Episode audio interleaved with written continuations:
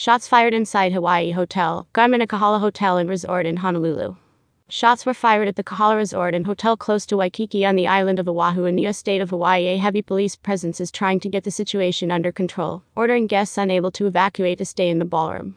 It's assumed but not confirmed if the gunman is alone in his room when he started shooting out of his window or balcony and in the hallway at approaching police officers.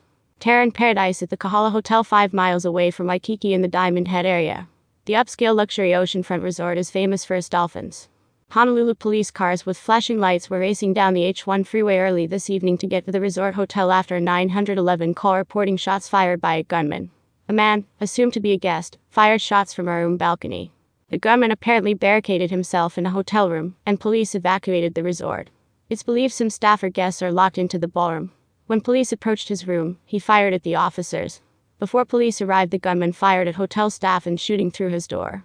The photo was taken inside Kahala Resort by Rex Jakubowicz. He says I'm inside the ballroom with 100 plus people under lockdown. SWAT team outside.